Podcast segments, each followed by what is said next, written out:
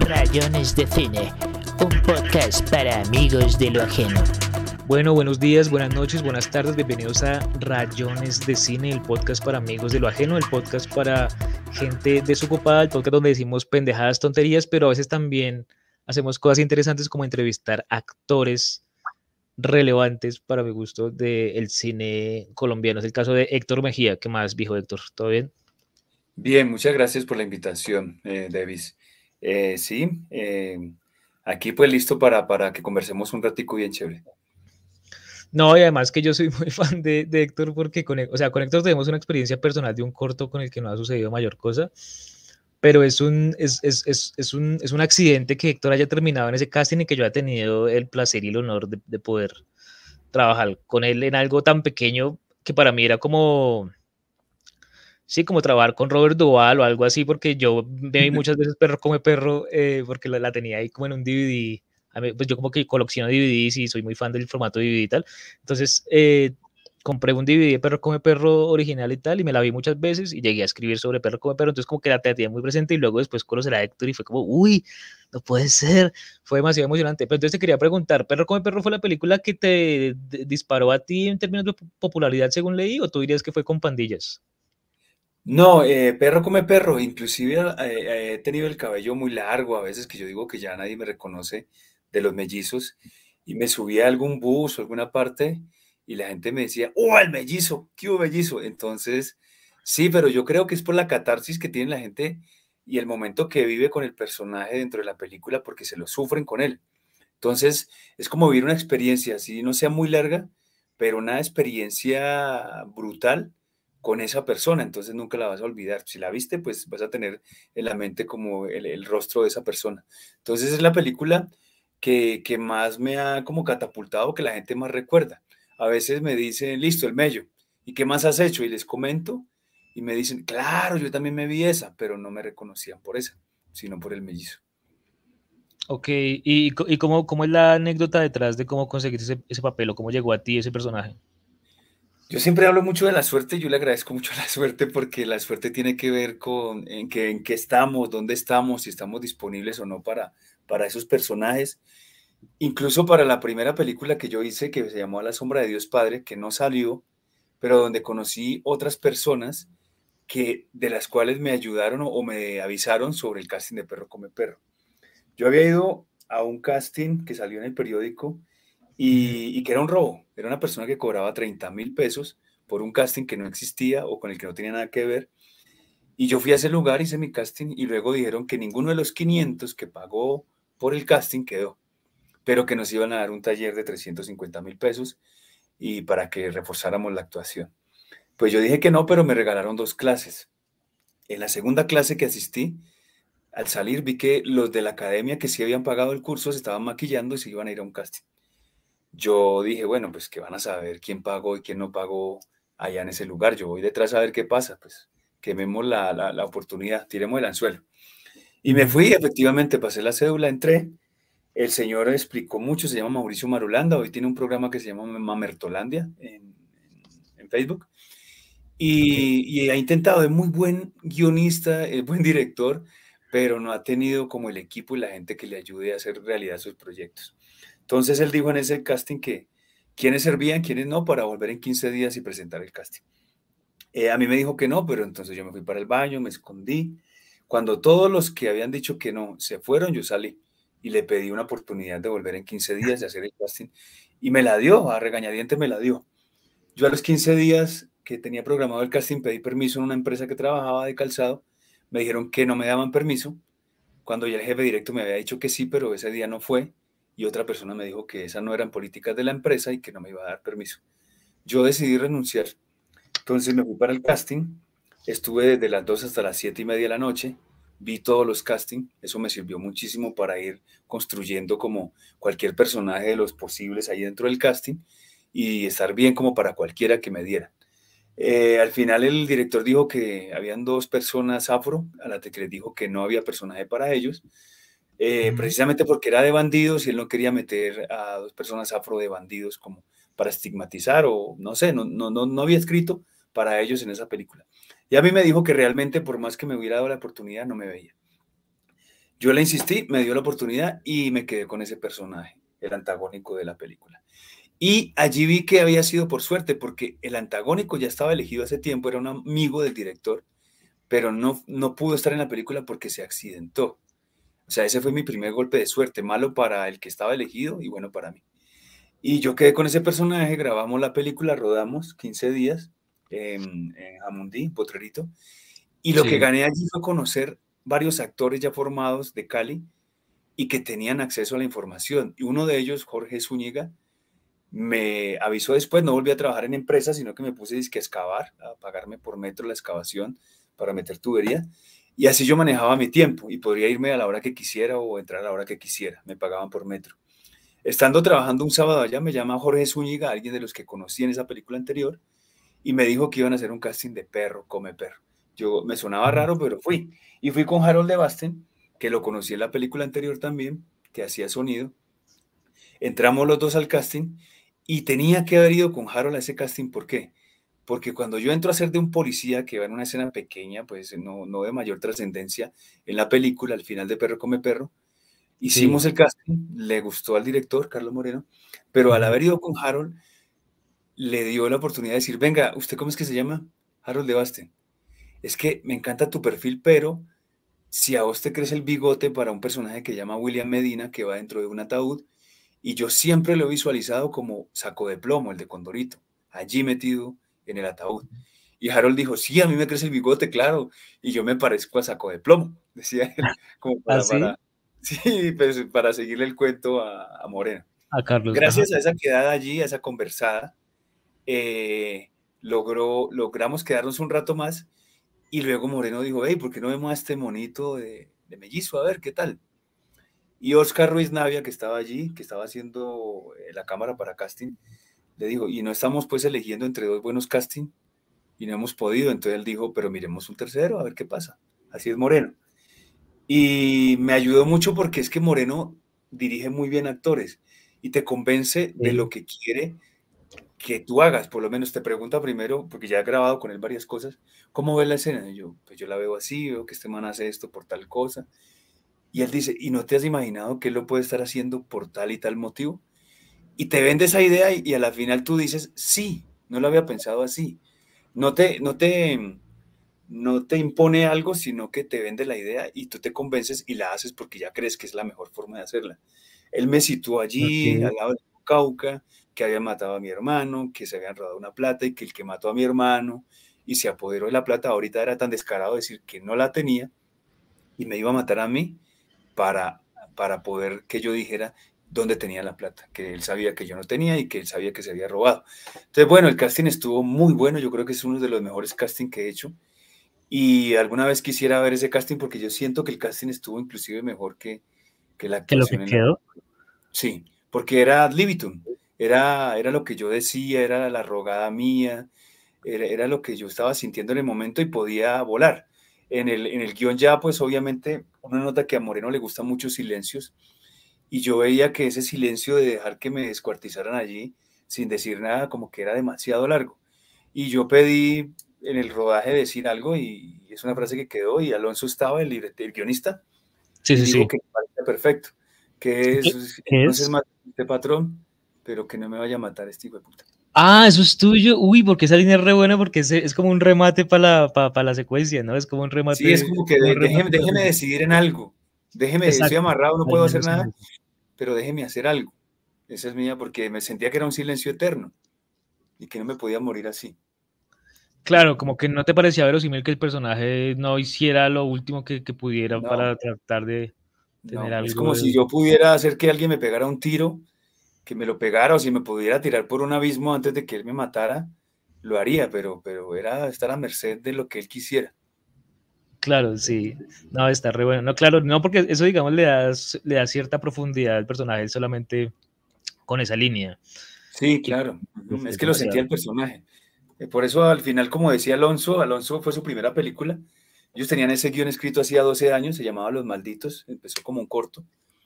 Y fue un grupo de amigos que estudiaban en la universidad, Marlon les actuaba a Moreno y esto, y fueron creciendo en ese corto y, y agradecen que haya sido 12 años después para haberle dado la maduración que tuvo Eh, Alonso quería estudiar luego sociología, entonces todo eso lo fue metiendo allí como lo de los rezos de la bruja chocuana y estas cosas. Y, y le dio otra dimensión. Y Alonso dijo una vez en una entrevista que él aprendió que el guion se escribía, la última parte del guion se escribía, la última versión, el día del rodaje. Ok, claro. No, y, la, última, última, el montaje también, ¿no? Diría, dirían otros. Sí, claro, también. Sí, digamos los textos, porque también a veces quitan textos, exactamente. Hay personajes que han desaparecido. Yo estuve en Roa con Andy Weiss y una señora que, que ¿Ah, se ensayó mucho y todo, un día dijo, fue a ver la película y dijo, ay, no me metieron, ¿no? La, la borraron de la película. Se indignó. Claro, a la gente también le cuesta entender ese proceso como, pero ¿cómo así? ¿Por qué quitaron algo que grabaron? O sea, ¿son bobos o qué? Mm. Y es como, no, no, no, es que si no funciona, pues no funciona y hay que sacrificarlo. Se le ha costado mucho hacerlo, claro. Sí, totalmente. A veces le baja ritmo. Tenemos con, con mi amigo Harold, con el que fui al casting de, de Perro Come Perro. Eh, él decía que era director y yo que era actor, pero no habíamos hecho nada para mostrar. Entonces decidimos hacer un cortometraje que ahorita está en YouTube, que se llama Instrucciones para quebrar un faltón. Y, y allí vimos eso, de que, de que, de que de que las cosas se escriben en el momento y que a veces se quitan, se quita lo que no tiene que estar. Y hay un personaje allí que le dimos unos textos y que no eran acordes o que no tenían la dimensión de lo que lograba el personaje con la actitud y decidimos dejarlo en 10 con actitud que haberle restado con esos audios. Entonces eh, en edición le quitamos los audios al hombre, los textos. Ah, ok, ok. No, y además que también el momento este de la, del, momento en el que matan al mellizo, pues Marlos Moreno y eso, como que ya después de que tuvieses esa línea mítica que acabas de citar, eh, ya hay como una secuencia ahí donde, donde ya no tenemos un sonido realista, sino como que suena ahí como una, una musiquita. Claro, o sea, por más perversos que eran, sobrepasaron el nivel, lo que habrían pensado alguna vez. Y, y esa, esa, secuencia es una secuencia, digamos, que destaca justamente por, por edición, ¿no? Como es como seleccionar momentos que resuman o sinteticen eso que está pasando ahí, pero sin mostrarlo explícitamente, ¿no? Ah, eh, había una, eso se mostró, eso lo pensaba, pero fue demasiado grotesco. Y tuvieron también que quitarlo en edición. Había un, una réplica de mi cuerpo con sangre, con tendones y todo, y, esa sierra salpicaba mientras cortaba y eso le volaba la cara a Marlon como si fuera carne molida, y eso fue demasiado brutal, entonces eso lo quitaron.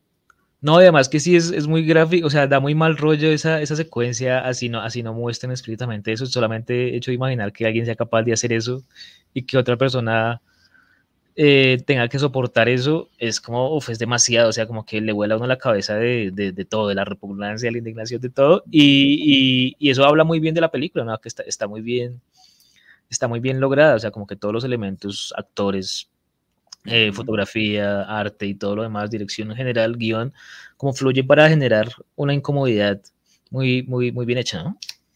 Claro, y una burbuja como que de la, de la que los mismos victimarios son víctimas y ya no pueden salir. Trataron de dar eso mismo ahorita en Lavaperros, pero, pero pues al nivel de perro come perro como que no, no se ha logrado todavía.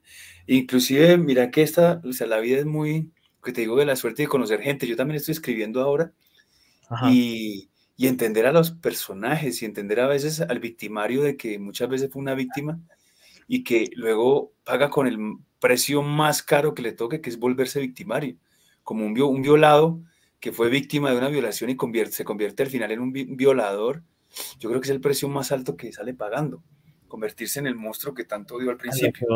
Claro. Sí, yo el otro día en una, una grabación de, de Tres Caínes, creo, yo iba en una van y fue el segundo paramilitar que me encuentro así que me aborda, que me dice, ¿qué hubo? ¿Qué más? Vos sos el mellizo del perro come perro, ¿cierto? Y yo sí. Y el más se reía y me decía, te felicito por la actuación, porque es que así gritan cuando uno los descuartiza con sierra. Ush, pucha. Me encontré a un man que descuartizaba con sierra. Le dije, a usted parece muy bonito, porque yo, yo soy así, yo no soy capaz de quedarme callado. Y digo, andate yo, yo, no quiero estar con vos, yo no quiero. No quiero, andate para atrás. Y entonces el man se me acerca y parecía un niño, un niño muy grande, un niño gordo y, grandísimo, que hablaba de una manera muy infantil y se quedó como si el mundo fuera un juego. Y él luego me dijo, la explicación que me dio fue que su papá ganadero él le había dado todo. Y como él no se casó con la hija de su mejor amigo, decidió no volverlo a ayudar y quitarle la ayuda económica. Y él estaba acostumbrado a vivir muy bien y entonces se fue a hacer trabajos de esta clase con los paramilitares. Y le dije, y entonces, te paré muy bien matar a los demás y todo, no te, o sea, vos estás como loco, ¿no? Pues yo te entiendo que, que las personas desquiciadas, hermano, como que no entienden la realidad de las cosas. Y me dijo, no, yo ya no hago eso. Le dije, ah, no, qué bien. Y me dice, no, porque nació mi niño, yo me imaginaba, ¿qué tal que a mí me hicieran algo así mi hijo se quedara sin papi? Le dije, pero entonces, o sea, sos un egoísta, solamente pensás en lo tuyo, en tu hijo, en tu familia, en vos. Y él decía que la culpa era el papá. Y me he encontrado con muchas personas, inclusive hoy en día, que tienen sus problemas, a veces con una amiga que charlo mucho, que me dice que tiene problemas a veces de depresión, y ella en parte entiende que el exceso de amor de sus papás y haberla puesto en una burbujita y no mostrarle el mundo y no darle alas como para que se defendiera sola, también ha sido un problema para ella. Y, de parte de mucho amor o exceso de amor de los padres, de los padres también le hacen un daño a sus hijos. Y a veces crean monstruos. Sin quererlo, a veces crean monstruos. Toca no amar tanto a los niños, entonces, ¿no? ¿O poquito? Toca eh, el, amor, yo, yo siempre he comparado como que el amor es, lo veo en una torcaza que le da la patada a su torcasita bebé y la hace volar para que ella sea capaz y conozca cómo, cómo cuesta hacer las cosas, el, significado de volar por uno mismo y al valorar ese esfuerzo valora el de los demás, pero, pero a veces no, no es dárselo todo. Oye, yo te quería preguntar, es que eh, pues tuve la oportunidad de entrevistar a Alonso Torres y a, Carlos Moreno en Cali en el año 2009, ¿no? Que fui como al, Festival Internacional de Cine de Cali que, que, estaba, estaba más o menos promoviendo y era director artístico, tú recordarás mejor que yo, Luis Ospina. Entonces como que fui, porque me interesa mucho como esto del, del cine negro colombiano, del cine de género en Colombia, entonces Perro como Perro encajaba ahí, por eso me obsesioné tanto. Eh, y, como que fue placentero entrevistar a Alonso y, darse cuenta también de que, de que pareciera que en Cali fluyen cosas de cine de una manera muy como, no sé, como burbujeante, como que todo el mundo tiene esa pasión por, por querer hacer cine y por hacerlo y ya, y no, y no, y no simplemente como esperar a que le den permiso para hacerlo o esperar a que le den plan, sino no, hacerlo me parece muy chévere. O sea, como que Cali, de, pues, pues, es cliché ya hablar de Caicedo y de, de Martín Barbero y de todo, digamos, todo lo que tenga que ver con comunicación, cine y demás en Cali, pero siento que cada vez se, se, demuestra más que es una realidad, ¿no? Como que a ustedes les fluye mucho hacer cine audiovisual. Sí, pero es que yo creo que todo se presta porque es como, como decían que Cali es un pueblo grande y entonces como que también encontrarse y, y cuando uno habla de un proyecto, yo conozco a Pedro, yo también lo conozco, mira que el man es amigo mío, como que, que es, es, es algo más de trabajar como en Minga, como lo que, el nombre que le dimos la otra vez con Harold a una forma de producción para hacer la primera película. Entonces, se ayuda más, de pronto Bogotá es más grande, yo en Bogotá veo que, que uno a veces no se encuentra la gente, la gente está encerrada en su casa porque pues el clima hace que la gente como que corra a resguardarse. Claro. En Cali se encuentra más, se encuentra uno en San Antonio y la gente dice, ¿qué estás haciendo? Eh, no, pues tengo una idea, entonces como que es más fácil encontrar al otro y sumar la gente para, para, para hacer eh, realidad los proyectos, como sumarse a la aventura. Uno ve la gente charlando eh, en las calles. Entonces, el empezar la juntanza es muy importante para, para hacer realidad proyectos. La juntanza. Y yo, yo veo que aquí, pues en el Chorro de Quevedo y esas cosas, pero no en todo lado. En Cali, la juntanza se hace en todo lado, en cualquier barrio. En cualquier ¿La, bodega, ¿La bodega cubana se, se daba mucho esa juntanza o no? Yo no conocí, yo no conozco la bodega, la, bodega cubana, pero me hablan de ella. Harold iba mucho allá, algunos, eh, inclusive mucha gente iba a buscar a Alonso. Claro, que era un barman, ¿no? Sí, el, bartender, y entonces bartender, eh, ellos iban allá y le decían, ve, tenemos un ratico para que me leas este guion y me des tu, tu punto de vista. Bueno, entonces, ah, sí. Claro, sí. es claro. O sea, pedían, me, pedían una pola y, o, primero decían como, léame, léame, léame este guion. no, pero pedí una pola al menos. Es que bueno, una, leo página por pola. Exacto, leo página por pola. Y si quieren que comente, guaro. Todos tienen que... Guaro, sí, imagínate. la lectura yo leo, pero no comento hasta que no compren guaro. Imagínate, eso está bueno para una historia, ahí surge otro guion. Hagábola, hagábola, hagábola. Sí, ahí surge otro guion. Así nacen las historias. Y mira que las historias, veo yo, que, eh, como me pasa con los nombres a veces de negocio, que estoy buscando un nombre por un negocio y en una conversa alguien lo dice. Alguien dice una frase y yo digo, ese es el nombre. Y esto pasa con, con los guiones, lo que hacía Gao, era hablar y escuchar a la gente. Y entonces desde esa conversa pues nacen muchas historias y luego se le da como vida y se reúne la gente para, para llevarlas a, a, la realidad, a producirlas. Claro, la importancia de la oralidad, ¿no? De la anécdota y esas cosas. Sí, no, obvio. Me, me gusta mucho ese, ese, mundo también. Qué chévere que coincidamos en eso. Es que ahorita que tú estabas eh, contestando una pregunta de las anteriores, mencionaste una película medio apócrifa que no existía, no entendí bien, La sombra de Dios Padre, ¿cómo fue eso? Sí, esa película fue la que te dije que, que me gané el primer casting del, del, del, personaje que estaba, se había accidentado y yo hice el personaje. Y esa película es la, la, la, primera película que trató de hacer Mauricio Marulanda, un director caleño. Y hipotecó su casa, perdió hasta el, la esposa y todo por esa aventura de la película, pero no se logró llevar a hacer realidad ni terminar porque se quedó sin fondos. Y, la cámara que se había traído luego de 3, 4 años de estar tratando de editar, dicen esto quedó a la final como ya mal grabado, ya salieron mejores cámaras y se dejó como una experiencia nada más. Pero yo digo que sin esa experiencia, como lo que se habla del Calibu y estas cosas, cuando se junta Ospina y Mayolo y Andrés Caicedo, también fue una juntanza de un grupo y es un grupo que en este momento tiene varios actores eh, pues creciendo en sus carreras, haciendo cosas, Harold dirigiendo películas. Allí nació una juntanza también, esta película nos juntó a varios que hoy estamos haciendo. Y dentro de mis casi que necesidades en la vida está lograr que Mauricio Marulanda pueda hacer su, su primer largometraje o, o, convertirse en un director reconocido para que pueda seguir haciendo en algún momento. Yo he tratado de apoyarlo mucho cuando, cuando él está haciendo proyectos, a veces no le creen los actores y que uh -huh. porque es un cortometraje, que porque es una serie de alguien que no conocen. Y pues yo voy, yo invito a los actores que conozco a que hagamos parte de ese proyecto. Ok, qué lindo. Sí, es que siento que sí, es un espíritu muy colaborativo, colaborador chévere. Sí, no, pues desde acá saludos a Mauricio Marulanda y que la logre y si podemos ayudar en algo, pues lo haremos. Yo la, eh, otra, vez, la otra vez leyendo ajá. algo de él y haciendo un, un, teaser, yo dije, necesitamos una figura que le dé más dimensión a Mauricio. Y le hablé a Marlon Moreno y le dije, léete esto. ¿Ya lo leíste? No, todavía no, léetelo. Y mírate este teaser. Cuando se logró mirar el teaser, dijo, ¿quién es ese man? yo quiero conocer a ese man. Y Marlon se pegó la ida a Cali y se volvió socio de, de Mauricio. Pero ah. Mauricio tiene algo que es que él deja volar demasiado la imaginación y algo que empieza pequeño luego necesita platillos voladores y necesita extraterrestres y de todo, pero okay. es muy coherente y es muy brutal, pero pasa a dimensiones muy grandes que luego tienen que hablar es con HBO o, o con otras como plataformas muy grandes, pero es muy bueno. Muy bueno. O sea, lo, ¿el proyecto se sobredesarrolla al punto de ser inviable o no tan viable? Eh, que tiene que tener una plataforma que podría pegar muchísimo a nivel mundial, pero hay que creerle al proyecto y hay que confiar en eso. Entonces de pronto preguntan, y, y se ha caído también por suerte, él ha tenido mala suerte. A veces están en algo cuando resulta que ya salió algo parecido y dicen, es que salió tal cosa con, con la Warner, entonces pues vemos que es como, como una vaina parecida a lo que ya sacaron ellos ha pasado eso. Ok, bueno, qué mal.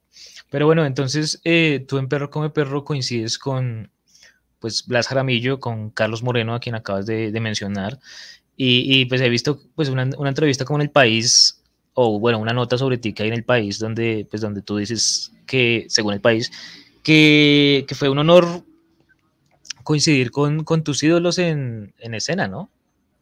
Sí, es que yo me lo yo, yo a veces lo siento. Yo le decía el otro día a un amigo, mira que yo veo a, a Marlon Moreno y yo sé que como que pronto voy a trabajar con ese man. Y yo no había hecho ni un extra, pero yo, yo lo sentía. Y bueno, llego al casting y me lo encuentro. Y yo decía, me gusta la forma de actuar de Marlon porque yo había visto la saga y en, y en, el, y en el Rey había visto, había visto el pollo y me parecía muy, muy natural, muy, muy como de lo de menos es más, como muy minimalista, como lo que, lo que, exige, sí, lo que exige el personaje, lo que exige que yo dé y, y no más. Porque uh -huh. si yo, yo a veces que yo he estudiado, como lo digo a mucha gente, yo he estudiado desde los 11 años la actuación, pero no en academia, sino por mi cuenta, eh, leyendo poesía y analizando cosas. Y cuando a veces me llaman a una fundación a, a dar de pronto tips como que yo use para la gente, para los actores que están empezando, yo les digo que eso es como un sancocho, que si vos sos la sal y vos querés relucir demasiado como actor, siendo la sal, vas a salar el sancocho. Y que tenés que lograr la medida que necesita ese plato para poder que, que quede bien, queda bien vos y queda bien, quedan bien todos. Y yo veía que Marlon tenía eso, era, era minimalista y me encantaba mucho y logré trabajar con él. Tiempo después ah, me pasa lo mismo, yo digo, yo creo que voy a trabajar pronto con esa señora Alejandra Borrero y también me pasó a los meses. Ah, sí, ¿en cuál? En Amor en Custodia, una novela. lo había dicho como tres meses antes y, también como que lo, lo, sentía. ¿Y qué tal la experiencia con Alejandra? Muy, muy bonita. Ella pues es muy, como que tiene mucho bagaje y es como un pez en el agua, como que se disfruta todo. Eh, uno la veía como que no, no se ponía como, como otros, marica, hoy tengo la escena tal, estoy repasando esto, ella como que le fluía demasiado. Se aprendía los textos pues desde antes, como que tiene muy buena memoria. Entonces, eh, sí, estaba como pez en el agua. Y algo bonito con ella fue que yo llevé a mi hija, que tenía seis años en ese entonces, a, la grabación. Y, y, ella se hizo muy amiga de mi hija. Y una vez me regaló un momento muy bonito para mi hija, que fue que mi hija estaba en el colegio con las amigas en descanso y entonces me llamó por el celular y Aleja me dice, ¿estás hablando con la flaca? Venga, yo la saludo. Y mi hija la saludó hablando con las amigas y le dijo, adivinen con quién estoy hablando, con Alejandra Borrero. Entonces fue un momento bonito para, para mi hija en su colegio ese día. No, pues obvio, es que Alejandra Borrero es una, una leyenda, aunque en eso estaba viendo como una noticia donde hablaban de, de que Casa Ensamble cambió de nombre después de, de la pandemia, ahora se llama de la pandemia. o algo así, ¿cierto? Sí, sí, ella de todas maneras también se le, pues le fue un golpe duro lo de la, lo de la pandemia para el teatro y para ella. Claro, sí, no, no la pasó muy bien, un saludo igual para ella. No, eh, pues sigamos mencionando leyendas, por ejemplo, eh, Álvaro Rodríguez, ¿no? Álvaro Rodríguez. Como que es una leyenda, ¿no? Sí, y, esa, esa, comedia o ese humor que saca él, así sean las tragedias, pues, que es muy trágico, pero muy cómico. Eh, él es así, él se la goza, él se, se parcha los rodajes, es como el alma de la fiesta, también fue un placer conocerlo. Y, y algo muy bonito que me pasó con Álvaro, porque pues que, que una leyenda como Álvaro te crea y, y, diga, ustedes tienen que ver Perro come Perro y tienen que ver a Héctor y él decía, como, como siempre le habla, un mal parido, que, que yo no sé dónde salió, bueno, así. Entonces, con Perro Come Perro me ha pasado eso porque también me pasó con Cristian Tapa. La otra vez lo conocí en Escobar y me contó algo. Me dijo, me dijo, vos sos Héctor, ¿no? El de, de, los mellizos. Yo, sí, ¿cómo estás? Mucho gusto. Me dijo, mira que yo te quería conocer porque vos me quitaste el personaje a mí. Y le dije, ¿cómo así? Me dijo, sí, yo estaba preseleccionado para, para el mellizo. Y yo tenía a Marlon adentro y estábamos esperando que decidiera. ¿Tenía Marlon adentro? Sí, o sea, Marlon adentro diciéndole, parce, no han elegido todavía el mellizo, ahí van. Ah, ok, ok. Están comentando, tenía una ficha allá que le informaba en, la película. Entonces, eh, ese era como que le botaba datos, hasta que un día lo llamó y le dijo, hermano, ya escogieron. Entonces, eh, Cristian dice que le preguntó, ¿y quién? Le digo, aquí llegó un hijo de puta que yo no sé dónde salió de man y se hizo un casting el hijo de puta. Y, así le comentó la vaina. Entonces, bueno, ¿y cómo se llama? Pues ya lo verá, se llama Héctor y tal. Entonces, como que chévere que gracias al trabajo empiecen a abrirse puertas y que alguien que uno no conoce ya lo conozca a uno. Y inclusive que a veces lo esté esperando. O sea, es algo muy bonito, es muy gratificante eso y uno dice, qué, qué maravilla, o sea, qué privilegio que, que gracias al trabajo que hice hace un tiempo, pues mm, me generó otro trabajo ahorita y de pronto no en una parte, sino en dos o tres. Y con Álvaro pasó que coincidimos luego grabar en el cartel de los sapos. Y entonces le, le, comentó a Robinson Díaz, ¿ya te viste perro come perro? Y Robinson dijo, no. Digo, anda y vete la vez, anda y te la vez para que veas a este man. Y luego llegó Robinson a la otra semana y, y también me dijo, pues me hizo comentarios muy bonitos de, del personaje y de la actuación. Pero te, dijo que te dijo un mellizo lo hizo muy bien, el otro lo hizo terrible, pero uno dos. siempre me dicen el mellizo, pero pues son dos mellizos. Y mucha gente de verdad me pregunta que, que cómo está mi hermano. Claro. Oye, pero ¿qué tal la experiencia de, de, interpretar mellizos? ¿Te toca trabajar el doble como actor o la mitad porque se reparten dos? Nunca he sabido. no, pues eso, eso es, pues esa, esa a la vez una experiencia como, como enriquecedora al doble porque te toca crear dos personajes dentro de la misma historia y siendo tan parecidos que tengan alguna diferencia entre los dos. Entonces, claro, yo en los mellizos hice uno como que, que siempre hay uno más fuerte y otro más débil y el que toma como, como eh, la delantera o pone el pecho, entonces como que le quita fuerza al otro porque lo ha defendido también. Entonces así construí los dos mellizos. Y luego en una serie que se llama La Boca del Lobo, también el director, pues en, que también son muy fanáticos de Perro Come Perro, quisieron que, que el personaje del hermano, que mataba a un personaje dentro de la película, lo hicieran dos mellizos y como haciéndole honor a, Perro come Perro. Y me pusieron a mí a hacer los dos personajes y a matar a mi propio hermano. Ahí ¿Ah, también me Sí, ahí fue duro porque, porque matar a mi propio hermano fue como un reclamo, pero era un reclamo a lo que él hizo. Así lo tomé en esa escena. Y como que yo no encontraba el impulso de jalar el gatillo hasta que entre más él él pedía perdón y suplicaba por lo que había hecho, yo sentía que, me estaba hundiendo más porque a mí me habían encargado matarlo y si yo no lo mataba me estaba matando a mí mismo. Entonces, como que yo no lo encontraba hasta que en un respiro apreté el gatillo y logré matarlo de un solo tiro. Como que estaba buscando ese, ese aliento. Y en un momento también como que dije, bueno, yo soy el lunarejo, el, el, el, el sicario más duro de los Rodríguez y ya entendí por qué, como que yo dije llegar a este nivel, de matar a mi propio hermano por los patrones. Entonces, sí, uno como que va aprendiendo mucho de los personajes. Uf, perdón por eso. O sea que entender por qué el personaje hace algo te ayuda a interpretarlo mejor. Sí, claro, porque es que no puede ser porque lo diga el guion. Algo que uno diga, ¿por qué hizo eso? Pues porque el guion lo decía. No, eso, eso es mentira. Y a veces lo veo. Estos días fui a ver La Jauría con un amigo y yo en un momento le dije, ese, momento no lo sentiste, ¿cierto, Miguel? me dijo, no, ahí el director me dijo que, que lo hiciera así, un poquito más. Y yo dije, se nota, porque que lo hizo sin, sin creerlo, sin entenderlo. Eso se nota. Y yo lo he tenido también a veces. En Via Crucis me pasó, mi novia me dijo, ahí no me gustó ese momento de actuación, ni en este. Y fueron momentos que yo no, no creía que debía hacer eso, y lo hice porque me lo pidió el director. Claro, pero el actor no se puede oponer a lo que le pide el director nunca, ¿cierto? No, pues es la obra de él, pero uno, uno cuando, por te digo que con Moreno logro entender, logro entender y me lo convence de que es la mejor manera de hacerlo, lo que me está pidiendo. No es impuesto. con otros, con otros no. Con otros no han logrado, porque le digo, pero ¿por qué? Y me dice, no, porque sí. O no, no son capaces de darme la explicación. Y entonces entiendo que si no lo ha visto ni siquiera él o no tiene el por qué el que lo escribió, el que lo está dirigiendo, pues muy duro que yo lo tenga. Comarlo me pasó, Comarlo Moreno. El perro come perro, él bota los fósforos. Y el puma en la película. Y él estaba pidiendo un por qué botaba la caja de fósforos. Porque no había encontrado el por qué. No había encontrado un por qué la tiro. Entonces allí para mí se me ocurrió que era porque se untó de sangre. Ok. ¿Y Carlos, Carlos dijo que la votara o que, o que hiciera lo que Estaba, estaba y se ve, visualmente se ve muy lindo la tirada.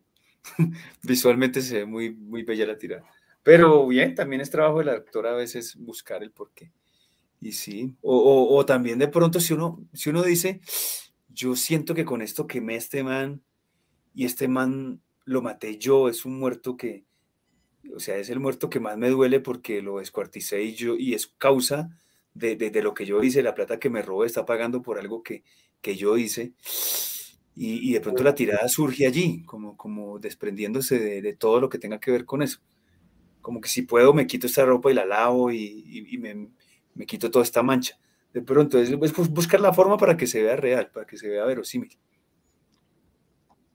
Sí, claro, ¿no? Y además que supongo que lo que le están apuntando es a, a no hacer acciones que sean solamente justificadas de lo visual, sino que tengan sentido también para la persona que, está siendo filmada sin saberlo, ¿no? O sea, como que ese personaje no sabe que lo están grabando, entonces por ende no haría algo que le conviniera al que está grabando, sino pues solo haría algo si siente que es necesario algo así.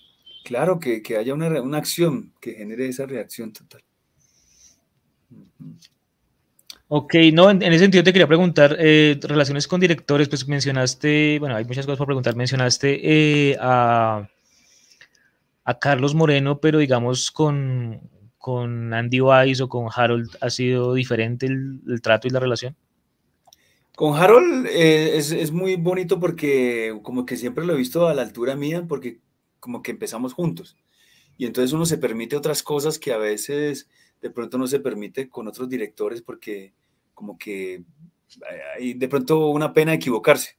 Entonces con Harold como que puedo, soy más libre a veces y me puedo equivocar. En la última escena en la que hice en Gallo de Pelea, pues esa fluye y esa es improvisada, pues la pienso un ratico antes o, o el día anterior y luego fluye allí. Inclusive mi hija me dijo, papá, eso lo escribió usted, ¿cierto? Esas son palabras suyas. Entonces le dije que sí.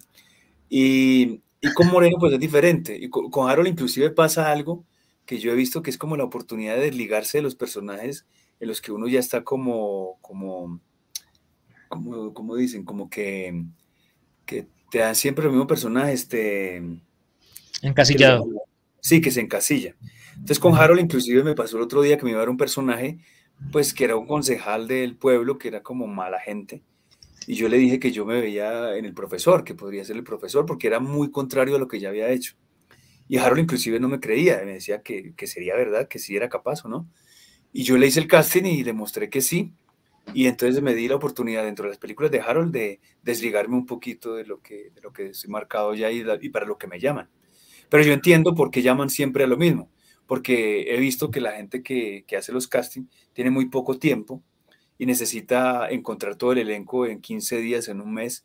Entonces no se va a poner a ver cómo te va a ti, cómo le va a un pintor, digamos, cubista en, otra, en otro estilo, sino que lo llama a lo que ya él ha mostrado. Entonces, si ya te han visto de matón, pues te, llaman de matón. Si te han visto de policía, te llaman de policía. Como que van a la fija. Entonces, con amigos como Harold, uno puede desligarse y mostrar otras facetas. Me parece que es una, una buena oportunidad. No, mira que me gusta porque también es chévere conversar. Lo que te decía que, que pasa en Cali, la conversa a mí me gusta mucho.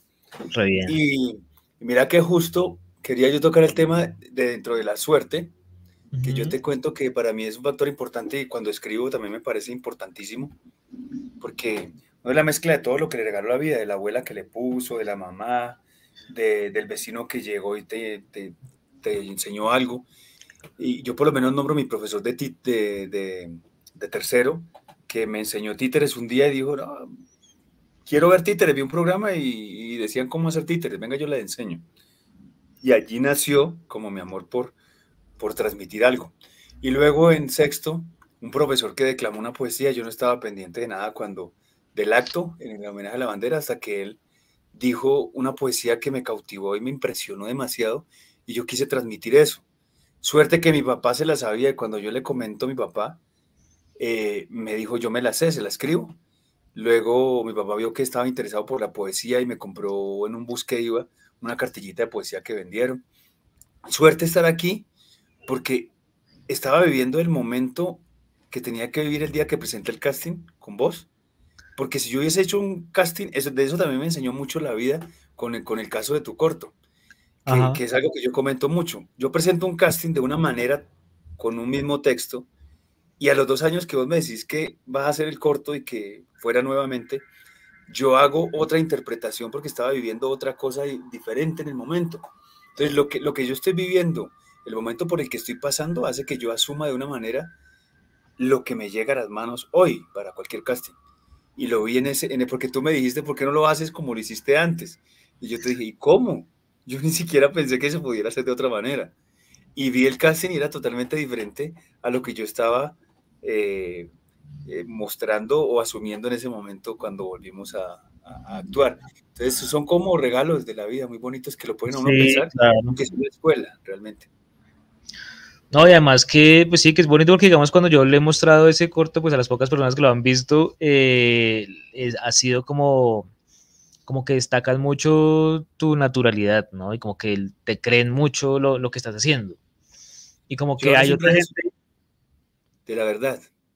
Sí, exacto, como que lo sienten verdadero. Eh, entonces como que me decían, pero, pero este man está improvisando todo lo que está diciendo y yo decía, no, casi todo está escrito eh, así como guion de hierro, pero este man lo, es tan bueno que lo está actuando como si se le acabara de ocurrir y como que era, era muy chévere presenciar eso y que haya quedado pues eh, capturado porque realmente se te cree mucho.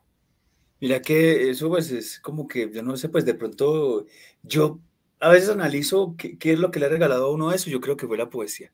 El lograr matizar como cada texto y resulta que con ese duelo del mayoral, que fue la primera poesía, el primer poema que, que escuché, que luego me aprendí, yo decidí, descubrí que yo podía decir de mil maneras ese mismo texto. Si yo lo leía un día diferente al otro, le daba otro matiz, pero siempre como buscando la naturalidad. Y luego empecé a declamar de una manera muy natural, no como recitada, sino muy natural. Y era como la forma que, en que recitaba Héctor en el colegio y eso. Entonces, es como un regalo haber, logrado esa escuela. Justo ahorita vengo de, de, ayudarle a un amigo con un casting. Y claro, a veces no, no encuentran como todo lo que dice el texto. Y, me he encontrado también con amigos que me dicen, mono, marica, mira, mira este guion. No, esta escena no tiene nada. Y entonces cuando yo llego y yo le digo, yo veo tantas cosas en esa escena. ¿Y qué ves? Y les comento lo que yo veo allí y todo lo que hay detrás de cada texto y ellos descubren que había algo muy bonito eh, en eso. Estos días en un casting también con una picada de ojo, me dicen, pero ¿y la picada de ojo por qué? Le digo, es que esa picada de ojo es que el man que está torturando, lo está torturando y le pica el ojo para que él entienda que tiene que decir que sí va a cantar ya, porque él no está con los que lo están torturando, sino con él y con los demás. Y era algo implícito en una picada de ojo que, que de pronto otros no, no habían visto. Entonces es muy, muy interesante eh, poder eh, ver todo lo que te ofrece un texto, lo que hay, que le llaman el subtexto, pues no sé si era Enrique Buenaventura nomás o quién es, pero lo decía, el subtexto, lo que hay debajo de. O sea que el, lector tiene, perdón, el actor tiene que ser buen lector de textos, ¿cierto? Sí, total. Pues puede ser, o puede ser como pasa con un amigo mío que es muy buen actor y que me llama y yo le digo lo que le está queriendo decir, entonces me dice, ya entiendo, panita. Y a veces hemos tenido aquí un casting y él me dice, pero ¿qué es lo que querés, mono? A mí me gusta el casting. Yo digo, ya lo vas a ver, Miguel, pero cuando lo logra, yo lo he visto en sus ojos que hasta le llorosean los ojos, dice, mi hijo, uff, me gustó, me gustó lo que hice ahí. Y yo le digo, ¿ves lo que estábamos buscando? A veces ni siquiera él, lo sabía, pero es muy buen actor porque, porque si se le guía lo da. O sea, un actor puede ser un actor que necesita dirección y que con la dirección llegue. Pues unos sí, otros no pero el hecho de que de pronto no lo encuentre solo no lo hace mal el actor, simplemente que necesita quien, quien le ayude a buscar, a orientarse. Ok, oye, y en ese sentido, digamos, el histrionismo de, de Blas Jaramillo en, en Perro come Perro, ¿te parece que, o sea, está bien justificado, te gusta, te molesta, te indigna, es indiferente? No, mira que yo veo a Blas, pero es que también luego lo vi él tiene el, tono de voz, a mí me decía Robinson Díaz, se mantiene una voz, una proyección de voz increíble, y se notaba allí. Y ese vozarrón con lo que él tiene que cargar podría ser que de pronto algunas veces lo vean como impostado, como mentiroso, pero, pero no, se le veía muy, muy natural. Ese, ese enojo que hace cuando dice vos qué, es que estás tratando, y, y se vuelve un clásico porque estos días tengo un corto en noviembre con unos amigos que, que, también le leí un guion una vez en la autónoma, porque a mí me gusta ir a hacer corto a la universidad. Estos días fui a la, a la Nacional a ver si había algo, porque siento que, que puedo nacer y surgir con nuevos directores. A mí me gusta eso. Y, bien, pues si quieres hacemos algo. Claro, no, me encantan los cortos. Uh, re bien, re bien, re bien. No, estos días fui a la Nacional. Re bien, no, hay que hacerlo, hay que hacerlo. Hágale, hablamos y. Yo vivo, yo Nacional. Yo vivo ahí mismo de tú caíste a hacer ese, a hacer ese casting. Ya después, ya personalizado, sí. Sí, bueno, ahí por donde pasa la ciclorruta. Sí. Sí, por ahí, por ahí, por ahí. Y, Pero entonces, bueno, las, sí, seguimos con las. Entonces, mira, entonces, ah, pues te decía, y, y los pelados les leí un guion que dije yo, me parece muy bien escrito, y les he preguntado cómo va lo del guion. No, no tengo plata para hacer eso porque se lleva mucho billete. ¿En qué? en, el set. No, pero es que una inspección de policía la podemos recrear en un colegio. ¿Será Héctor? Yo, espérate, verás. Y me fui y tomé fotos. Está el archivador, está el escritorio, está los calados atrás, la reja, los baños. Y eso abarató los costos a menos de la mitad. Y va a ser una realidad ese corto en noviembre, lo protagonizo yo. Y también hice casting. Yo les hice casting porque veía que todos estaban haciendo casting. Y yo mandé el mío y no, pues como que más seguridad les da y ahí estoy. Y en ese corto, justamente está esa escena de Blas Jaramillo que dice, esa frase que dice, vos con quién crees que estás tratando, mal parido. Ah, dentro del corto está, ¿alguien está viendo eso en, un computador? No, no, alguien va a decir esa frase, la voy a decir ah, yo. Pero es una frase de perro come perro, se sabe que, claro. que nació de allá. Entonces, eh, la hizo Blas esa vez y la hizo muy bien, que inclusive le salen babas de, de la boca. Mira cómo marca, o sea, es que es un clásico un clásico, se volvió un clásico esa película. Y Blas, no, muy chévere, muy buena gente.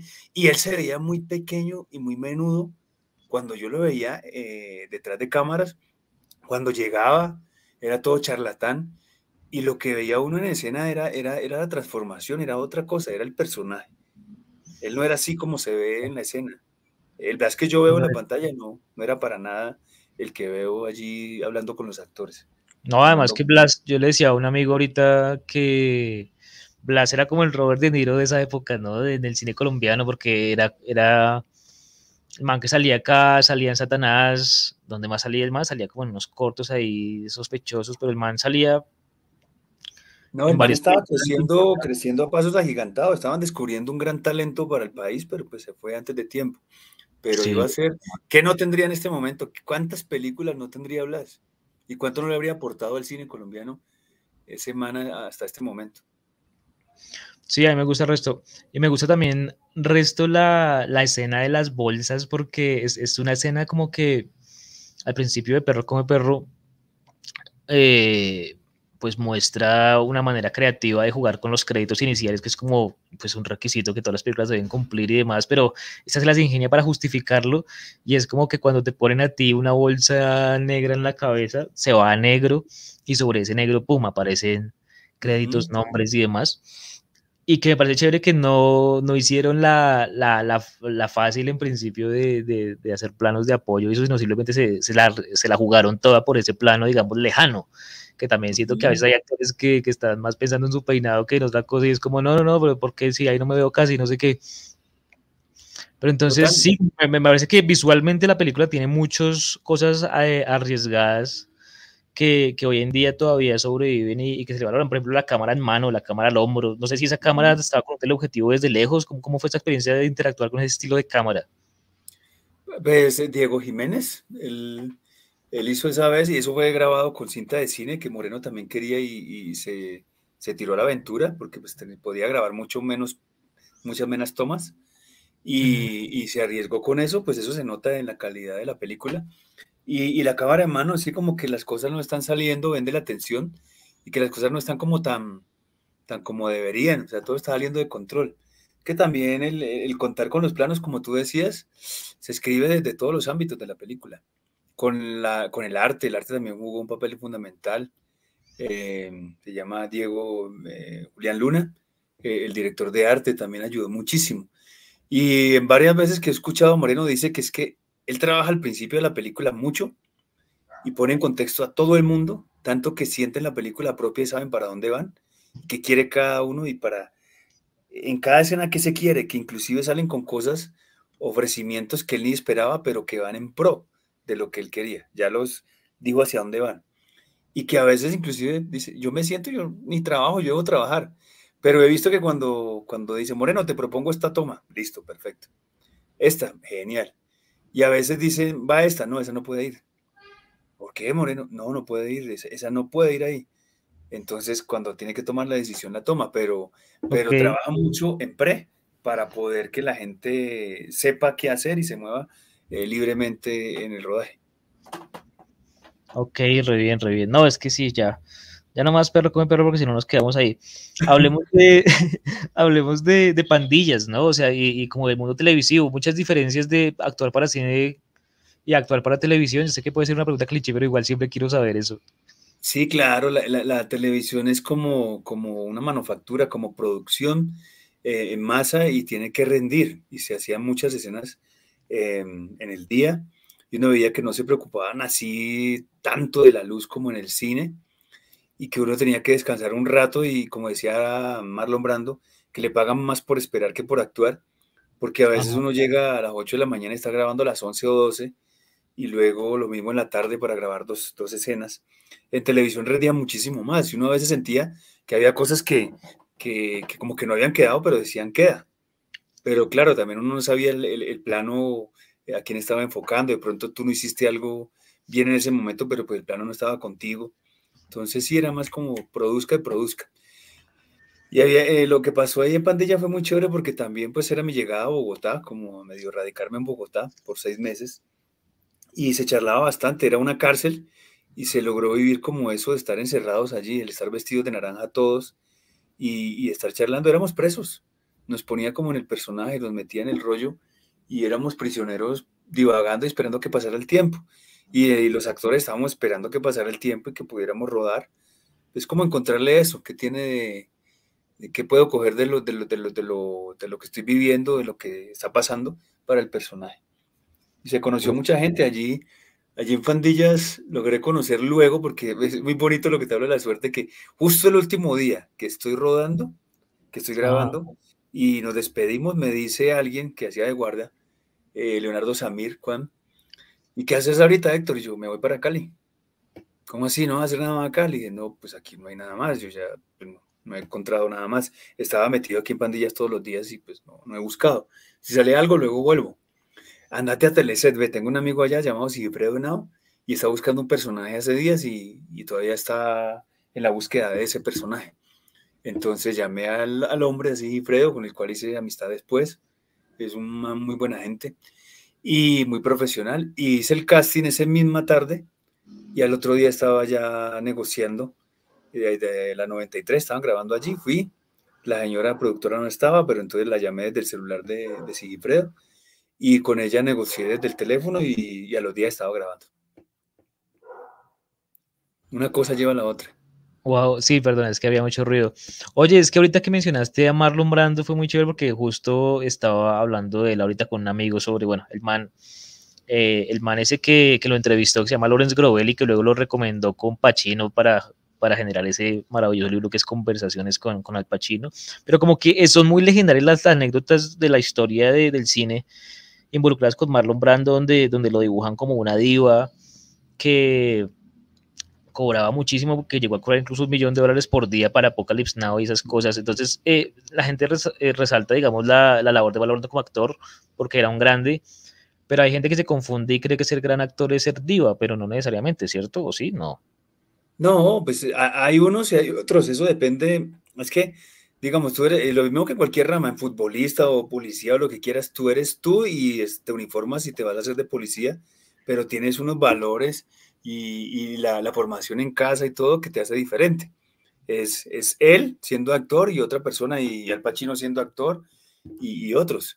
Pero yo hasta siento que lo que hizo Marlon Brando, pues al tener ese nivel, era hasta hacer un favor a los otros actores si yo veo que hay un actor muy bueno aquí en Colombia y está cobrando mucho, pues favor que me hace porque de pronto otros quedamos en los personajes que él no va a estar. Y que él se gane un gran sueldo por hacer una sola película, brilla. Pero también siento que puede ser un método de defensa y decir, ves que si yo trabajo muy seguido no logro lo que logro cuando hago una sola película en un año, porque la preparo mejor, uno no sabe. Pero, pero el, el, el tener un solo proyecto y dedicarse de lleno a ese también hace que yo brille más.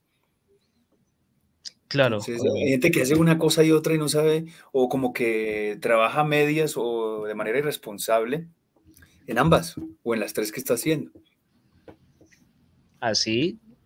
Pero, pero Marlon Brando sí lo decía, él decía que, que, su ego llegaba hasta la luna o algo así, decía que, que, que un actor solo le interesa, a un actor solo invítalo a hablar de él, decía Marlon Brando. sí, pues eso estoy tratando de hacer, yo estoy siguiendo lo que él dijo, no, por estar, pero sí, sí, por No, pero sí, digamos que en el formato de entrevista sí privilegia que hable el otro, casi siempre es un buen consejo. Sí, en las charlas es bacano preguntar porque uno aprende mucho de todo. Estos días estuve, yo que casi nunca tomo, eh, vimos gallo de pelea y mi amigo me dijo, tomemos unas cervezas. Y luego nos ofrecieron bolirrana y a las 3 de la mañana cerraron el bar y yo me di un banquete visual ese día y sonoro escuchando a todo este poco de gente. Y yo en ese momento entiendo a Gabriel García Márquez porque hay miles de historias allí y la gente toma unos tragos y las cuenta todas y es maravilloso escucharlos. Sí, a veces. No, además Pero que, sí. que yo comparo mucho a, a Robert, de, a, a, Marlon Brando, yo comparo, lo comparo a él, Ajá. me parecen las dos personalidades igualitas con, con Mohamed Dalí. ¿Ah, sí? ¿Por qué? yo los veo hablar a ellos y son los mismos, y son como quien dice, no hay nadie más grande que yo. O sea, Ah, yo soy. Marlon Brando, yo soy Mohamed Dalí. O sea, como que actuar, póngame a actuar en lo que sea, improvisar, venga, yo le improviso lo que sea, yo le, le mejoro el guion a cualquier guionista, como que lo que pensaba, digamos, Marlon Brando. Y Mohamed Dalí, yo juego con el que sea, ¿quién puede contra mí? Yo lo veía, yo veo las entrevistas de ellos dos y a mí, a mí, a Héctor me parece que estuviera viendo la misma personalidad. Sí, puede ser que ciertos oficios, cuando van con personalidades muy competitivas, pues generen ese tipo de, sí, como de actuaciones, ¿no? Como de la gente se, como se empieza a comportar de una manera, o sea, como que pela el cobre, mejor dicho, básicamente. Pero sí, es que es, es de- es demasiado, el- ex- eh, reaccionar al éxito debe ser una carga muy, muy pesada. Pero Entonces- también depende de qué es éxito. Yo estoy peleando mucho con eso porque yo le digo a la gente, ¿qué es el éxito? Lo que nos vendieron y, y a veces el éxito se volvía como competitividad. Por ejemplo, cuando estos días una amiga le dijo al hijo, tú tienes que sacar la mejor calificación, le decía yo, no, no le digas eso. Él tiene que aprender y, el puedas. aprendizaje se mide a veces porque sacaste buena nota. Pues si aprendiste realmente, obvio vas a tener una buena nota. Pero tener que estar por encima o cuando dice en la cima, digo, estar en la cima es tan maluco porque uno porque tiene que estar en la cima por encima de los demás. Y ahorita Claro. pues con, yo ando mucho, digamos, en, en el distrito y como que me, necesito mucho estar como a- a- haciendo por otros que no han tenido las posibilidades ni los privilegios que yo he tenido, siendo del mismo sector, pero cuando me dicen es que vos no sos mala gente y ellos sí, le digo, pero ellos tuvieron a mi abuela, ellos tuvieron una abuela que me contaba historias, que me, que me daba un plátano maduro, se tomaba el tiempo de asarme algo al fogón, ellos de pronto no han tenido eso y han tenido maltrato, ¿cómo lo vas a comparar conmigo?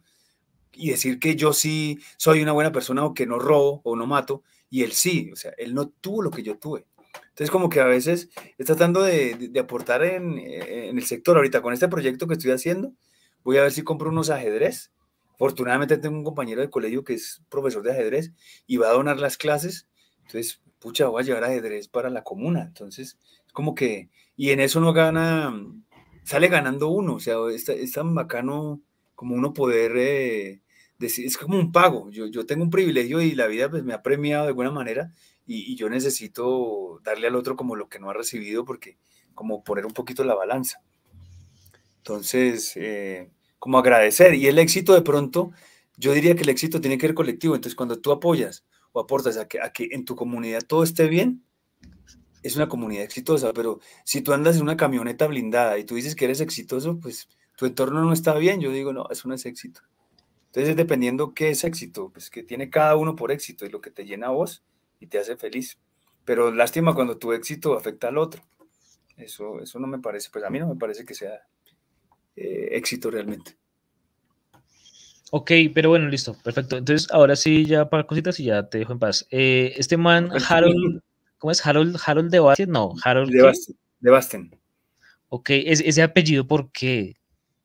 Él el otro día en una entrevista dijo que, que él cantaba, que él componía, que él hacía caricatura y que él decía que pues que veía que como que un artista debería ser muy íntegro y, y muy vasto. Y entonces que él se puso así porque él también había como detallado muchos artistas que inclusive sonaban porque tenían un nombre llamativo y que quería crear, generar como, como interés y que la gente dijera qué significa eso, de dónde viene ese apellido. Y pues lo logra. La gente dice, ¿de dónde viene el de Basten? Entonces como que cumplió su cometido. Porque No, su tú- apellido es Castaño Collazos. Ah, ok. Cas- ¿Cómo es? ¿Es Castaño Collazos y ya Harold Castaño? y ya? Collazos. Sí, entonces, Ah, entonces no, pero no porque sería lo mismo. cree que ese man es como de otro, de, o sea, como del Medio Oriente o de otra dimensión, ¿no? Como, Sí, entonces eso quería él y dijo, no, Castaño Collazos pues es el de mi familia, pero, pero no, vamos a, vamos a buscar algo más, más raro que la gente me diga de Basten. Yo sé cuál es el que hizo tal película. Como más, más, que la marca no, no sea como tan repetida, que, que otros no tengan el mismo apellido, digamos. Buscaba un apellido único y ahí lo tiene. pero entonces tú lo conociste a él y él estaba haciendo sonido en principio o algo así, leí por ahí o algo. Sí, O- es que, es que él, él había sido preseleccionado en el casting que yo te dije que yo pedí ese minuto, porque Sí, el sí. personaje era un guerrillero que ya había estado en la guerrilla, había secuestrado y ahora quería secuestrar para él y se había salido de la guerrilla. Buscaban a alguien de cuarenta y pico de años. Entonces por eso no me veían a mí en el personaje. pero pues con el casting me lo gané. Y entonces él ya quedó sin personaje en la película y, y él hizo sonido. Allí lo conocí. Él me dijo, yo escribo, yo tengo por ahí unas cosas para hacer, me gustaría trabajar con vos. Yo veo que vos sos muy, como que te tomas muy en serio pues el personaje y me gustaría trabajar con vos en algo. Y luego hicimos nuestro primer corto, los dos. Y ahí empezó, luego hizo Via Crucis. Sí, empecemos por ahí, eh, la, la, revisión de la carrera de ustedes dos, porque más de chévere que es como, sí, como que yo empecé, o sea, que incluso cuando nosotros coincidimos, eh, creo que la, sí, la segunda vez o la vez que rodamos algo así, como que tú estabas por rodar, creo que esa, ¿no? Via Crucis o algo así. Sí, ajá, sí. ¿Y cómo fue esa experiencia con Via Crucis? Pues también fue como una construcción de la, de la aparte de haber escrito el guion, eh, Harold conoce a Ariel Martínez en Perro Come Perro, uno de los que mata al primer mellizo. Y él es de Timbío, Cauca. Entonces luego nos dimos cuenta que era profesor de Bellas Artes y esto, y empezamos a hablar. Y Harold con él empiezan a ver cómo, cómo se une, cómo nos unimos todos y hacemos una película. Y a Ariel se le, se le ocurre algo muy, muy como de la idiosincrasia de allá del Cauca, que era la minga. Entonces dice que por qué no hacer una minga para producir y lograr que un director hiciera su ópera prima. Entonces el pueblo albergó a una o dos personas, le daba la comida, se encargó de su hospedaje y de su comida. Eh, nos dieron también para la, gasolina y movernos allá, nos prestaban las locaciones y muchos técnicos de Cali pues donaron su trabajo y luego veíamos cómo pagábamos y la película se vendía. Y el logo de del, del Cineminga era Todos Ponen. Y era como eso, como que todos poníamos, aportábamos desde donde teníamos, desde nuestro conocimiento o lo que teníamos material para hacer realidad una película de un nuevo director. Y gracias a eso se hizo Via Crucis, contando muchas cosas de lo que tiene el pueblo, que en este caso era pues como la devoción y la, la religiosidad también, y un poco de la parte política. Esas dos casas que se ven en Via Crucis, la roja y la azul, están justo ahí una frente a la otra en el pueblo. Se han disputado siempre eso allí, conservadores y liberales, una sede frente a la otra. Entonces, algo muy, muy bonito. Se, se aprendió mucho de allí. ¿Y, y qué? Y digamos que esa, esa es la, el primer largometraje de, de, Harold o él ya había hecho sí, otro antes. Ese fue el primer largo. Con Cineminga se logró hacer ese largometraje. Gallo de Pelea fue el segundo, pero como se hizo con financiación pues en Trujillo y del, del que canta y del que es protagonista de la película Gallo de Pelea, eh, sí. él era el, el, el, productor. Entonces se demoró mucho para ir consiguiendo lo, lo, que iba a ser la postproducción. Y antes de, de sacar estas a cine, Gallo de Pelea, Luis Alberto Posada pues, se reunió con Harold, hicieron una película y con él sí se pudo hacer más rápido El Rey del Sapo y llevarla a cines y luego a Netflix, mucho antes de la segunda película que hizo Harold, que es Gallo de Pelea. Oye, hablando de Netflix, un paréntesis pequeño, ¿usted, ¿al fin estuviste tú en Metástasis o no? Es que yo no tuve el valor de ver Metástasis, pero corre el, el rumor. Sí, yo, yo estuve en Metástasis. Yo hice un personaje ahí que me pareció muy bonito y mucha gente decía que amó ese personaje y precisamente porque era todo lo contrario a lo que siempre ha vendido Héctor, que es ese malo que lo han puesto siempre y siempre armado y de todo. Y ese casting fue también maravilloso porque yo estaba trabajando por esos días en algo con chocolates de una empresa donde trabajé la otra vez con Coca-Cola, me pareció muy chistoso. Me llama el, el, el, dueño de la empresa de publicidad y me dice, Héctor, ¿tú serías capaz de hacer de un chocolatero? Pero famoso y un duro del chocolate. Le dije, claro, ¿y qué? ¿Francés o qué? Me dijo, no, no, es que Héctor, el actor, tiene otra faceta y es chocolatero, pero es como si fuera real. Y yo, ¿por qué? Digo, porque es que el chocolatero francés, que es un show completo y que sabe mucho de chocolate, él no puede estar todo el día, entonces necesitamos un reemplazo.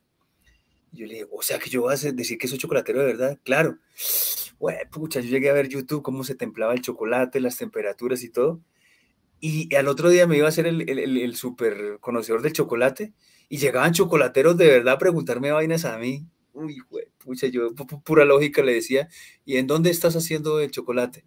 Eh, en Barranquilla, yo, obvio, la temperatura también, el ambiente influye en eso. No, pucha, pero eran cosas como de lógica, pero me creían, me decía, claro, maestro, yo no he tenido eso en cuenta. Bueno, yo estaba en eso y había llegado el casting de Metástasis. Ajá. Yo estaba un día que no llegó el reemplazo y yo no podía dejar el puesto solo el stand.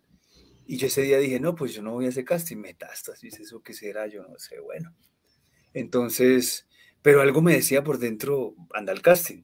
Y yo llamé y le dije al, hijo del dueño de la, de la, empresa publicidad, ve, yo necesito ir al casting, yo te hablé del casting. Sí, pero no hay reemplazo, Héctor. Hermano, pues venite vos o alguien, pero yo necesito ir a mi casting. Héctor, no, no podemos hacer nada. Y yo, bueno, colgué. Yo dije, no, pues ya no fui al casting. Pero otra vez algo me decía, dale, así llegues tarde, mandate para el casting. Y yo le dije, hermano, voy a cerrar esto, le voy a decir a la señora enseguida que me cuide el puesto. Héctor, dame 10 minutos, yo ya llego. Y llegó el man. Y yo me fui tarde para el casting que yo ya había decidido no ir hacía una hora. Sí. Y yo llegué al casting y ahí me encontré a un amigo actor que estaba haciendo también sonido detrás de cámara, allí ayudando en Teleset.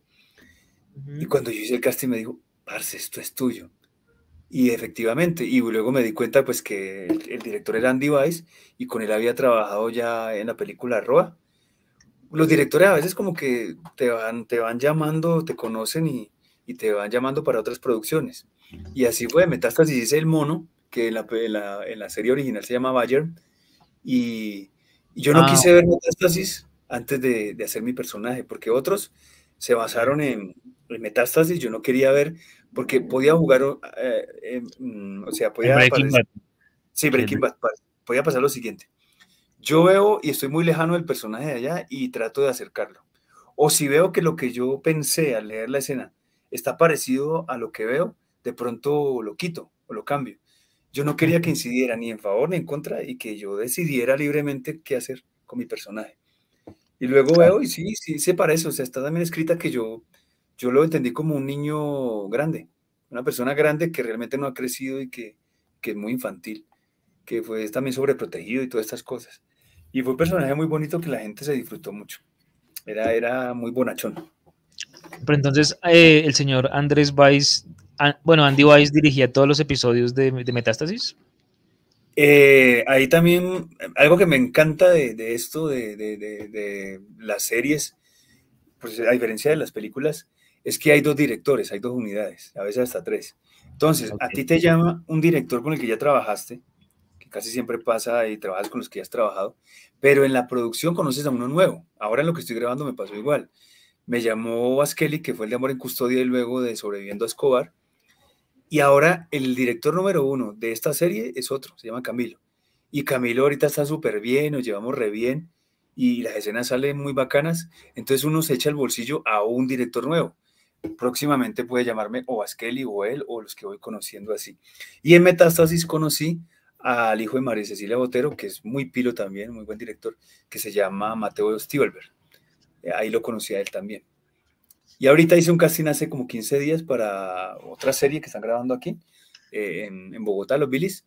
Y pues quedé, pero no pude porque se cruza. Casi siempre le pasa a uno que, que todo se graba en la misma temporada y a veces estás sin hacer nada y a veces te salen tres cosas o cuatro y no puedes, no puedes cuadrar tiempos. Hice un casting anteayer también y me dijeron que si me puedo cortar el pelo, que pasé, pero pero no sé si termine de grabar antes de noviembre en la serie que estoy y me pueda cortar el pelo para hacer esa, si no, pues otra serie que se cae. Se, se juntan mucho las cosas. Sí, debe ser muy duro, pero no, igual pues también así es, a veces, a veces funciona así con la realidad, ¿no? Es como extraña. No, pues ya la última pregunta sería como, eh, con, pues, ¿qué tiene que ver el hecho de repetir con un director, digamos como que has repetido con Harold y has repetido con, con Vice, ¿no? Y, con Carlos. también, claro. Y mi pregunta, con sí. Mi pregunta sería, eh, ¿la segunda vez siempre es mejor necesariamente o hay veces que has dicho como, uy, no, la primera vez estuvo mejor? Pues yo veo que, yo creo que siempre la, la siguiente es mejor. Tanto uno como actor como ellos como directores van creciendo y qué chévere que la gente vaya creciendo. Es como todo, como en el arte, digamos, el dibujo del niño de primero, pues lo va a superar el, del mismo niño en segundo. Entonces yo creo que, como te decía ahorita, van haciendo escuela o vamos haciendo escuela y uno ha crecido también un poco actualmente. La, la escena anterior que hice, antes de ayer en Cartagena, yo luego llego a la casa cuando digo, ay, yo no tuve en cuenta algo. Y caigo en cuenta de una cosa al cierre de la escena y de salir, y entonces aprendo. Entonces, uno aprende y él también ha aprendido de, las de las veces anteriores. Siempre me ha parecido que es mejor la, la siguiente, la nueva oportunidad. Pero ese caigo en cuenta de una cosa que es, o sea, de una cosa del personaje, de la historia o...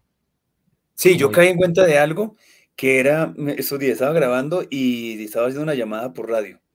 Y cuando ella me dice, pues búscala, yo salí a buscarla. Y luego yo dije, pero venga, yo salí a buscarla porque ella me dijo, pero yo no, no tuve en cuenta un sentimiento de decir, pues esta vieja tras de que me mete en este pedo y ahorita me quiere mandar. O sea, faltó esa intención de, de, cómo recibir ese mandato. Yo solamente cumplí con salir, pero caí en cuenta de que no había dicho, o sea, de, de, ver en qué forma salgo. Como cuando al extra le dicen cruza la calle y la cruza y no, venga, es que usted viene de recibir una plata, usted va con daño de estómago y va para el baño. Son formas de, de caminar diferentes, así todos los 100 extras estén caminando, que eso critico mucho yo con los extras que le dicen, tú ve para allá, tú ve para allá pero no le dan como diferente intencionalidad a cada uno. Por eso parecen zombies a veces y se tiran mucho la escena. No por culpa de ellos, sino porque no los llenan, no les dan una motivación y no les dicen eh, las posibilidades de, del caminar, pues. Y eso me pasó en esta escena. Yo dije, uy, yo salí, ella me dijo, pues busca, y yo salí rápido, yo dije, claro, yo, yo podría haber marcado otra cosa al final. Y a veces a uno le dice, genial, Héctor, pero uno sabe que se podía dar más. Ok. Pero es importante saber que se podía dar más porque la, siguiente oportunidad se puede. Es muy rico poder hacer escuela en lo que uno está aprendiendo y que sea la, el mismo hacer el que, el que vaya formando, ¿no? Pues sí, lo, último que les estaría sería eh, invitar a la gente a ver Gallo de Pelea. ¿Dónde se puede ver la película, Héctor? Pues la película eh, estaba, pues siempre ha pasado, con el Rey del Sapo pasó que dan una fecha y luego pues extienden un poco. Entonces, supuestamente estaba hasta hoy, estaba aquí en Bogotá, en Plaza Las Américas, estaba en Diver Plaza, está en Centro Mayor y está en Manizales, en Tuluá, en, en la mayoría de las otras ciudades, en Cinépolis y en Royal Films. En Cali está en El Único, en El Limonar y, pero sí, lo que sí como que nos dijeron que iba a ser un hecho es que la van a dar para lugares donde no estuvo esta semana, como Pasto, Popayán y otros. o sea, ¿ustedes contrataron unos distribuidores o están distribuyendo ustedes mismos? No, es Distri Pacífico, se llama la empresa con la que también es caleña. Eh, con ellos nos conocimos eh, con Harold en un taller en Taquechima, un lugar donde hacen talleres de, de, cine, de realización en Cali. También tienen que ver mucho con el Fixi en Cali. Y ya conocimos a, Víctor de Distri Pacífico y, ellos distribuyeron El Rey del Sapo y ahorita Gallo de Pelea. Estamos creciendo juntos también, de la mano con ellos. Bueno, chévere. Sí, porque digamos que ahí, digamos, ah, la vez pasada justamente es, chévere porque también es como pura suerte porque una, una compañera eh, de Andenes me estaba diciendo que sí, como que le había pasado algo así como muy, muy, muy relacionado con, eh, como con la suerte y como con eso, y fue muy raro, pero bueno. Eh, pues nada. Que algo, algo, que, bueno, lo de la clasificación que ya te conté ahorita, y lo que tú dices, ah, que en una entrevista que tuve estos días, me dijo alguien que había hecho una nota para una película y que salía el lunes. Y resulta que el lunes, amaneciendo el lunes, les quitaron las alas a esta película. O sea, es muy berraco porque pues eh, uno entiende que a veces el, cine colombiano, cuando, cuando es muy artístico, pues no ha llenado salas, pero tienen que tomarse el tiempo de ver qué películas son y de mirar si... Porque es un negocio. Yo entiendo que las salas de, de una empresa, de Royal Films o de Cine Colombia, están para hacer plata porque es un negocio. Y si de pronto la película tuya no, no llena la sala y otras sí, pues estarían perdiendo plata. Por eso también toca ver si, si hubiese podido, se puede haber más salas de cine como del, del distrito, de la ciudad, para poder como darle, darle visualización a estos proyectos que no, que no llevan tanta gente a la sala y que no son un negocio, pero que se necesitan.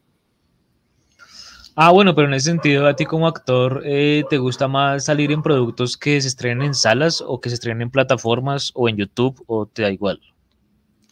Pues el cine tiene una magia, pero yo por, o sea, por como que es no perder el cine, porque si no se perdería también eso, ¿no?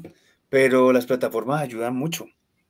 Las plataformas ayudan muchísimo para que se produzca y para que, digamos, la realización sea más, más una industria y muchos puedan producir y hacer cosas. Y a la final lo que yo siento más que, que estar en la sala es poder mostrar y, contar la historia. Yo tengo unos guiones ahí que, es, que he escrito, hoy estaba tratando de mandar al Fixi de Cali Ma, mi primer largometraje también.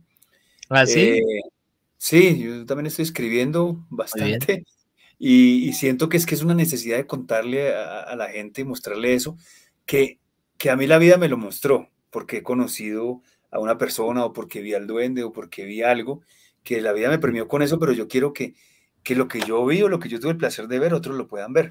Es como una necesidad de contar. Y, si las plataformas lo dan, pues, pues dan más opción de pronto que el cine y de pronto se puede grabar de una forma más económica para lo que se proyecta en cine porque la calidad tiene que ser diferente. Uno ve cosas que en televisión o en la pantalla o en Netflix se ven muy bien, pero en la pantalla de cine no se ven tan bien. Entonces, claro, tiene unos costos diferentes. Entonces es una herramienta, es una herramienta. Pues ojalá las dos eh, pues perduren, ¿no? Que no se pierda el cine y que las plataformas también eh, se fortalezcan. Ahora he estado haciendo algo para una plataforma que se llama VIX y es en México y es competencia de Netflix. Están surgiendo más plataformas. Claro, no, sí, ya Netflix ya, ya no tiene la, la vaina. Fue, pues digamos que fueron los primeros en plataformas, copiando un poco el modelo HBO en la forma de los contenidos, pero innovando muchas otras cosas, pero ya después surgieron muchas más de muchos lados y ya, sí, ya no es la, la única. Y la, la, la tuya. Aprovecharon, ellos aprovecharon cuando estaban solos y bien, pero ya no están solos, ya tienen competencia. Sí, eso, uy, sí, claro, eso, eso, pero eso, ¿en qué momento es competencia es leal? O sea, como, ¿por qué no la gente, la, porque no la otra gente dijo, no, dejemos que Netflix se quede con el mercado de, de eso, ya que ellos inventaron ese mercado, eh, entonces dejémoslos. Pero no, todo el mundo, no, yo quiero hacer el mío también. Si eso se puede hacer, entonces yo también lo puedo hacer porque yo también tengo cosas que vender. Pero pues en parte, en parte, en parte eso hace que no sea monopolio, ¿no? Porque también cuando es una sola empresa puede a veces ponerle el precio que quiera.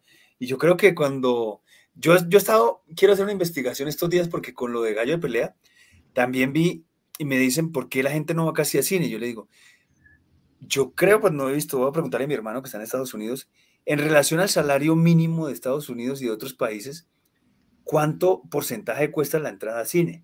¿Cuánto cuesta ir en familia a ver una película un fin de semana en porcentaje del mínimo de ese país? Porque en porcentaje de Colombia es un 15% o más del salario mínimo. Y me parece irresponsable casi que una persona que se gana un salario mínimo se vaya a ir a gastar 150 mil pesos, 200 mil pesos en un día viendo cine con su familia, porque es que no, no, no, no tiene, no le alcanza. Yo creo que el cine en Colombia debería empezar a bajar y de pronto las plataformas van a ayudar a que eso pase y que una boleta de cine cueste 4 mil pesos o 3 mil pesos y que las crispetas cuesten 7 mil. Entonces cuando eso pase, pues ya uno puede decir, bueno, en familia se puede ir a ver cine con 70 mil pesos un fin de semana, pero ahorita es muy costoso, es casi un privilegio. Bueno, pues muchísimas gracias a Héctor Mejía por acompañarnos aquí en Rayones de Cine, el gran actor legendario del Robert Duval, personal para mí. colombiano Héctor Mejía. Muchísimas gracias, Héctor, por acompañarnos y ojalá te vaya muy bien con Gallo de Pelea.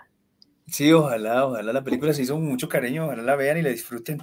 Ahí se le puso el alma al personaje y, es un campesino como, como lo soy yo. Y de pronto como tratando de, me vine a los cinco años del campo y quería como, como dejarle algo a, mi campo. Esa película bonita de, de, campesinos y de la lucha que dan. Entonces, muchas gracias por, por la invitación, Davis. Y pues nos estamos hablando y vamos a hacer entonces ese corto. Ya hablamos después y, y le damos vida a un nuevo cortometraje. Uy, sería re bueno, sí, sí, es súper es, barato porque es un falso documental, pero bueno, ya hablaremos de eso, todo bien, muchísimas gracias. hágale, la vamos a pasar muy bacano.